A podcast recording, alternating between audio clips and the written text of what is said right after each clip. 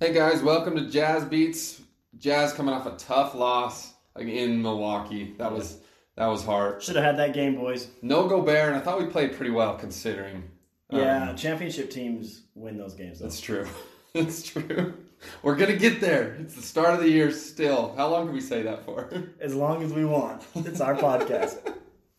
hey, listen, guys, we're gonna cut this short. Um, we're just because of the holiday weekend go- coming up. Um, we don't have a ton of time to get this episode out there, so we're gonna keep it short and sweet. We're glad you guys stay listening to us. Um, let's go post Lakers game. All See right, how that goes. Let's follow up on the return of LeBron James, who hasn't won a game in Salt Lake City since 2008. You're gonna be there. I will be at that game. You're going Welcome, nuts. everyone. Yeah. Absolutely, yes. All right, guys. Happy Thanksgiving. Take care.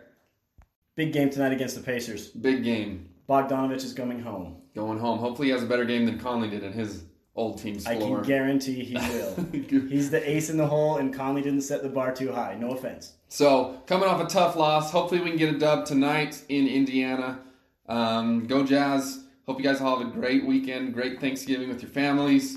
Eat some turkey. Yeah, tear it up. Go Jazz. We'll catch up with you guys pre Laker game or post Laker game. What do you want to do?